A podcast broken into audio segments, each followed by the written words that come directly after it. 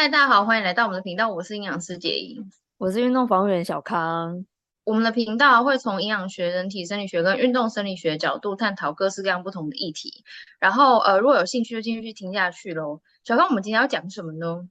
我们今天要跟大家讲的就是运动前空腹喝黑咖啡这件事。我相信很多人都知道，说在运动前喝黑咖啡，它可以提升脂肪的代谢啊，或甚至可以增加运动表现。但是，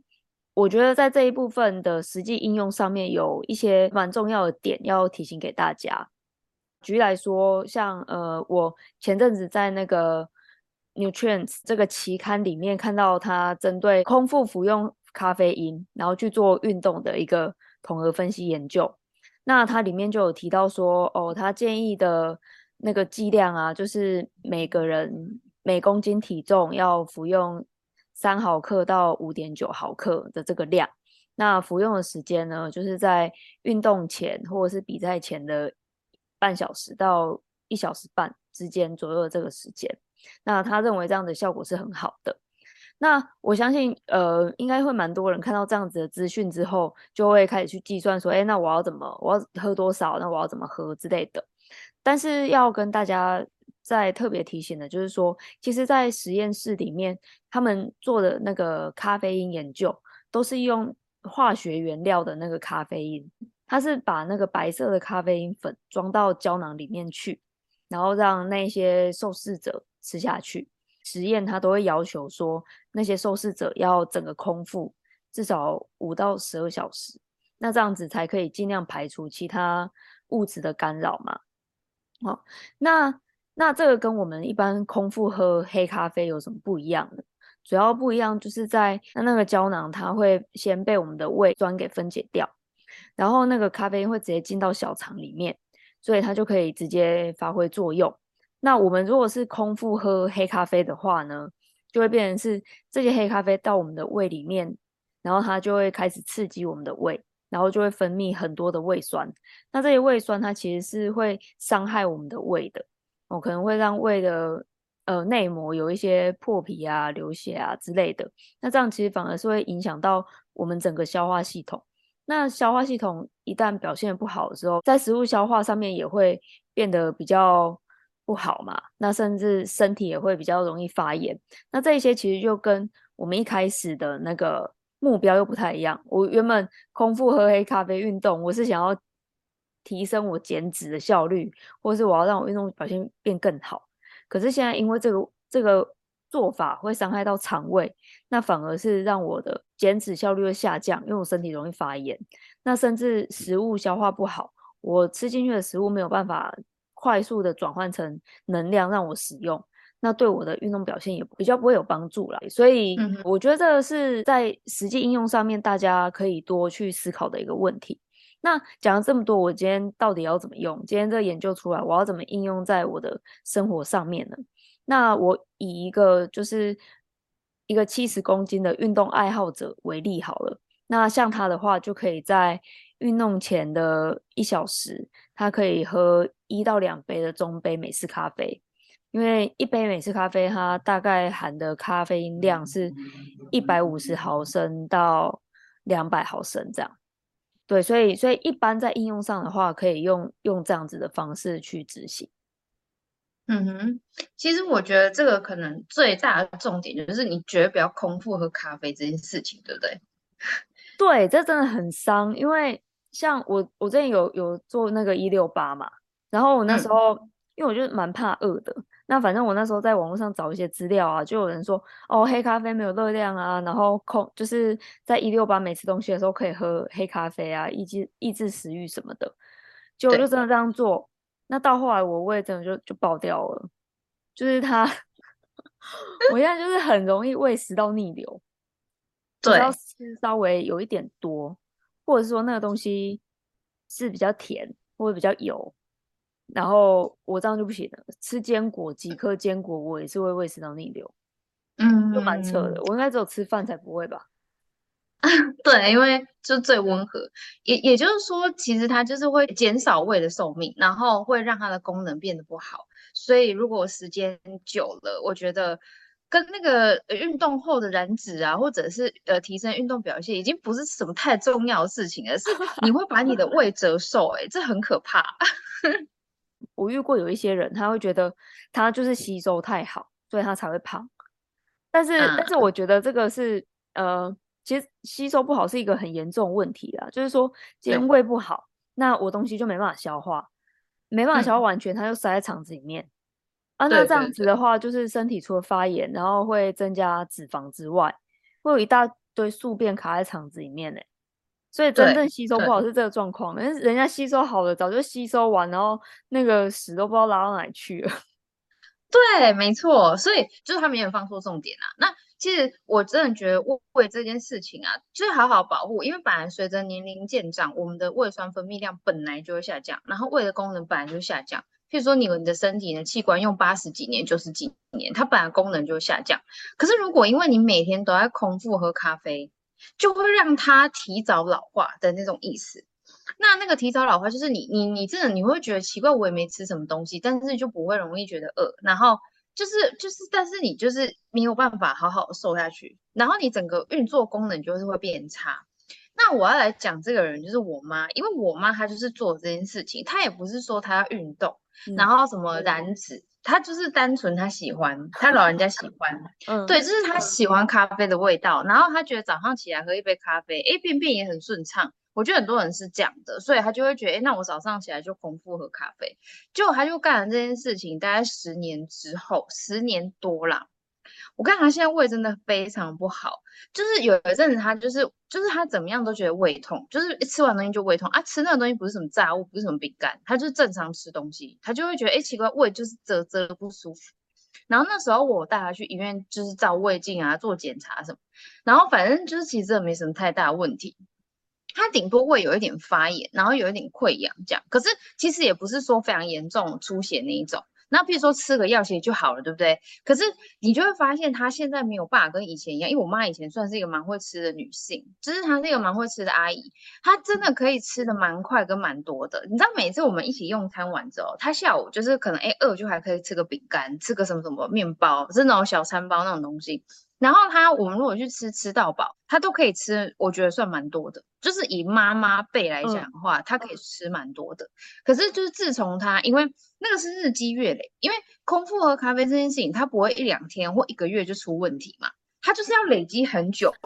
如果你的胃很好，他就累积很久，他才会爆掉。那他就是累积了那么久以后，他才发现，在若干年后发现说，哎，胃不好，然后。因为我后来是为什么知道这件事情，就是因为我后来问他，他的一整天到底在吃了什么，跟做了什么事情。然后他所有做的事情里面，他虽然还是会偶尔吃一点饼干啊或糕点类，可是那个其实他不会很常吃，或是他量不会很大。你懂我意思吗？就是他不是一个很浮夸的人，也不会暴食的人这样，但是他就是每天空腹喝咖啡这件事情做了十几年。我就跟他讲说，绝对是这个是你最主要的问题。然后后来反正就是我们把它移除掉，就是改掉这个坏习惯，然后慢慢调养，其实还是有好一点。可是我真的没有办法说他完全变得跟以前一样，因为以前的妈妈她就是可以吃蛮多的，她就是胃口蛮好，然后健康，然后可以吃蛮多的。可她现在就变成这样，所以我就觉得说，其实空腹喝咖啡这件事情，它真的很可怕。那很多人。譬如说，呃，个案或者是一些运动的人，就是有运动习惯的人，他们如果看到这样的报道，他们就会去做这件事，因为他早上就不饿。然后想说空腹嘛，嗯、啊，你等下去运动啊，因为空腹肝糖库不就很空吗？所以基本上他就想说，嗯、那我等下去运动就可以完全去拿脂肪来燃烧。对。可是你耗损掉胃的功能之后，你虽然可能一开始会变瘦，但你时间久了，你会发现你还是会再胖回来，因为你的胃消化不好的时候，它就是会变胖。气死！哎、欸，我之前真的这样子做、欸，哎，就是我我真的觉得说，哎、欸，我我空腹就是你刚刚讲的那个理论嘛，啊，我觉得运动真的是瘦蛮快的，可是我那时候状况真的、嗯、真的不好，就是对，呃，我虽然变瘦，可是我消化就变很差，我可能一天，呃，哦，假设我吃一个早午餐，我一整天都不用再吃东西了，对，对，很可怕，怎么可能？然后我明明就是吃下了。我吃下去的东西跟我排出去的量是完全不一样的。那讲我的，的我的胃本来就是弱底啦。我幼稚园的时候不知道人会每天大便，嗯、我是高中上生物课我才知道的。对，来耗损它。对，所以到后来，我觉得它就是变得越来越严重了。例如，那嗯，甚至我有一段时间，就是因为我在跟你聊这个之前，我我也没有什么概念。那反正有一段时间，我早上起来我又不太饿，那我通常就是吃那个坚果，然后会吃一点巧克力，再喝杯咖啡，这样。嗯，哇，哎、嗯，那个一阵子之后更不行嘞，就我现在 有时候即便这完全不行，对。即便吃饭，然后我配一些什么菜啊、肉啊，那个只要稍微多一点点，一样胃食道逆流，而且马上。对，对我原本以为是我喉咙不好，原来其实那就是胃食道逆流在在在他在干嘛，在腐蚀我食道哎、欸。对，很可怕。所以我我觉得，因为我很多遇到个案是他他来的时候已经变得胃这么不好了，然后他就是因为之前空腹喝咖啡的习惯。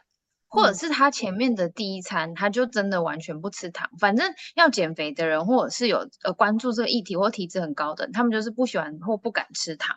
他就会吃很多无为不为，然后再喝黑咖啡，或者是他直接先喝黑咖啡，然后在后面配那些无为不为，但是都不是糖类，都不是糖类，就是他可能都吃蛋白质很多，然后吃油脂，他可能也。OK，但是他可能选好油，然后吃很大量的青菜，然后他就是一直喝黑咖啡，而且他有可能会就是早上空腹喝一杯，然后午餐饭后再喝一杯，然后晚餐 有可能会再喝一杯。如果他要去运动，他就会一一直在喝。我觉得这真的是非常可怕，就是还蛮多人会滥用黑咖啡啦。我觉得这个倾向蛮高，然后他们来，他们胃就很烂，然后我就要一直帮他们先调胃，因为你如果胃没有调好，就算给你吃是控制呃饮食，然后可以减量啊，诶可以可以减脂肪啊什么那些，效果都会不好，因为你的胃就是没有办法正常的运作，然后他们会真的就是真的吃不多，然后所以他才会说他吸空气变胖，因为他就是胃不好，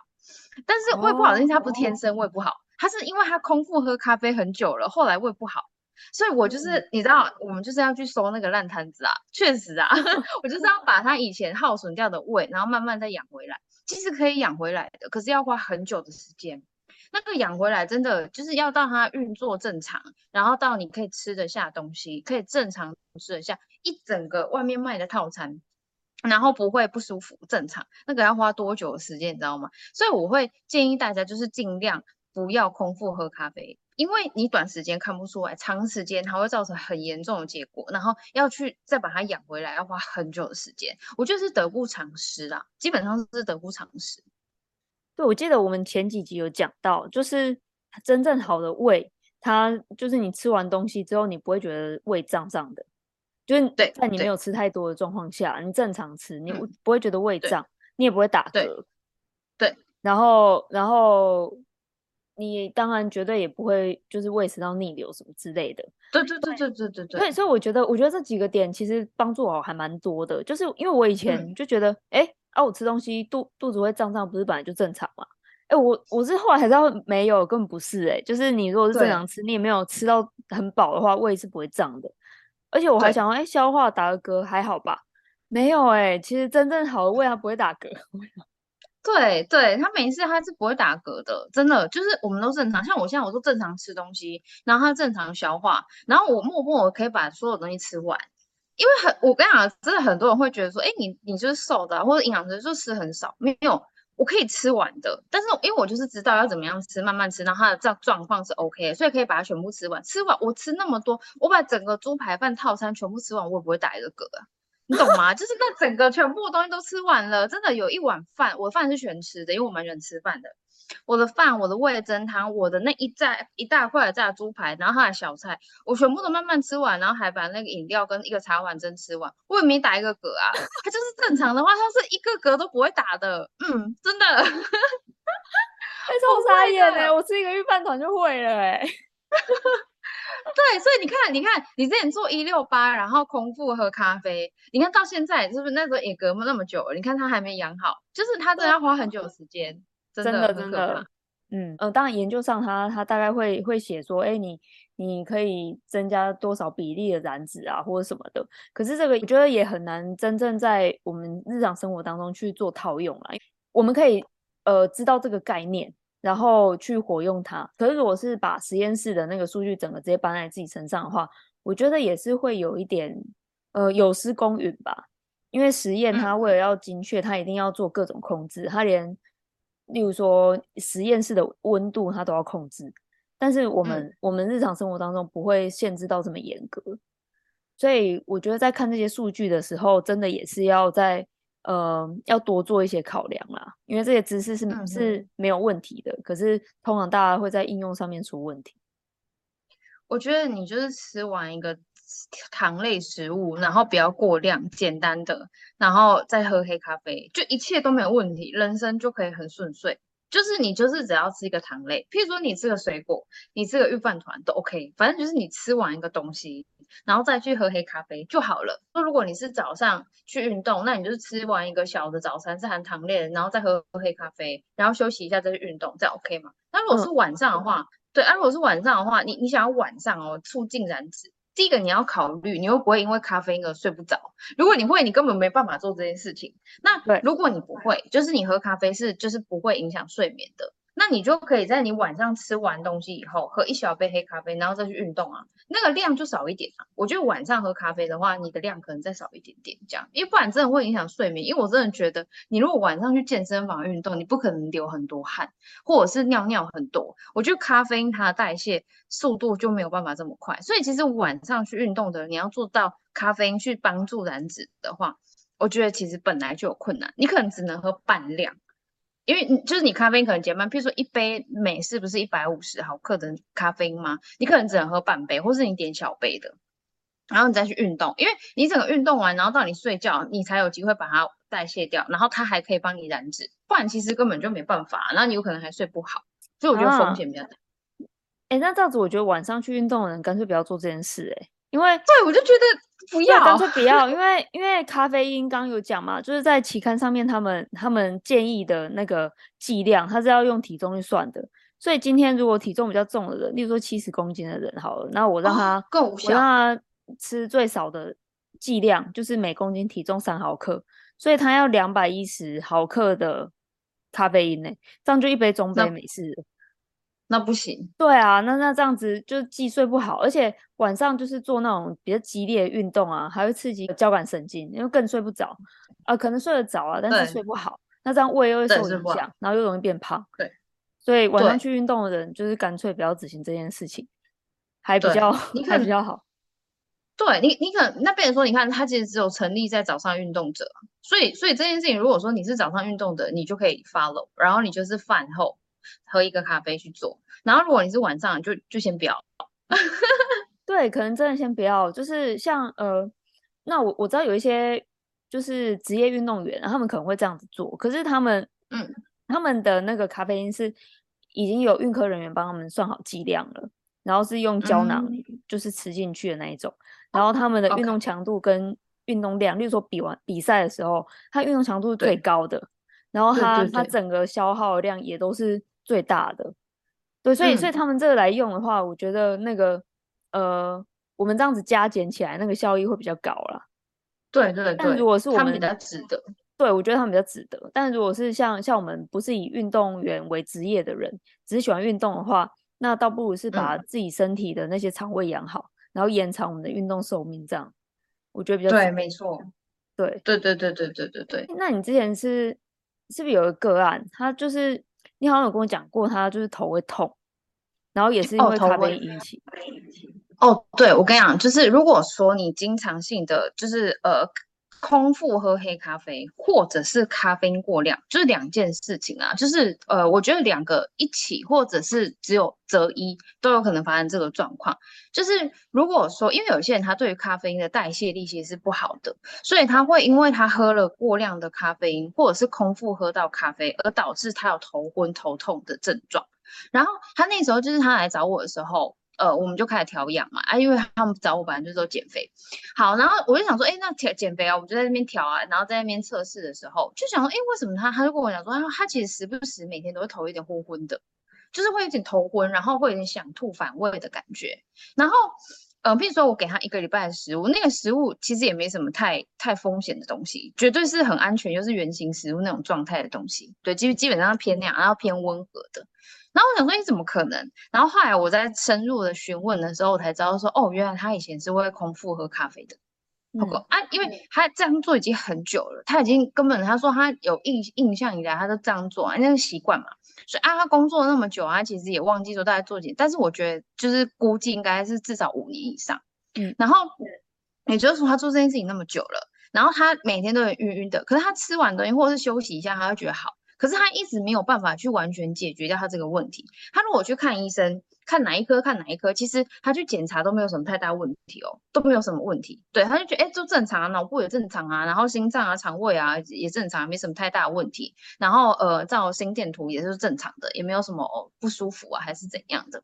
然后呢，他就反正他就时不时就觉得头昏头昏这样子，哎，有点想吐这样。我给他任何东西都是。后来我就。知道这件事情以后，我就跟他说好，那我们从现在开始，所有的咖啡因的东西都不要。因为我通常给食物的时候，如果他们饭后要喝一点咖啡因的东西，觉得是 OK，我不会让你空，我不会让你空腹喝。但是饭后要喝一点咖啡或茶都是 OK 的，因为有时候要跟客户吃饭嘛，他们会跟客户吃饭什么的，那他们其实我都会给他们喝。但是后来我发现这件事情之后，我就说，我们把所有的咖啡因的饮品都拿掉，你现在就是喝没有咖啡因的花茶。或者是卖茶这一类的东西，就是简单或者决明子茶这一类的东西。我跟你讲，然后做这件事情之后，他就他就头昏，基本上就没有再出现过了。就是那件事情头昏想做的症状就几乎就不在了，我就没有再听到他告诉我这件事情，然后我们就正常再调养下去。那呃，其实。到他的状况缓解，然后一段时间之后，其实你偶尔呃不会每天喝了。我这样子后来我就跟他讲，不会每天喝，我们可能就偶尔一个礼拜喝个一两杯咖啡，我就觉得还 OK，对他的肠胃来说不会太过于刺激，因为前面那么久的时间耗损他嘛，所以你要在复食的时候，就我们中间停一下，你要在复喝的时候，其实通常我都会建议你的频率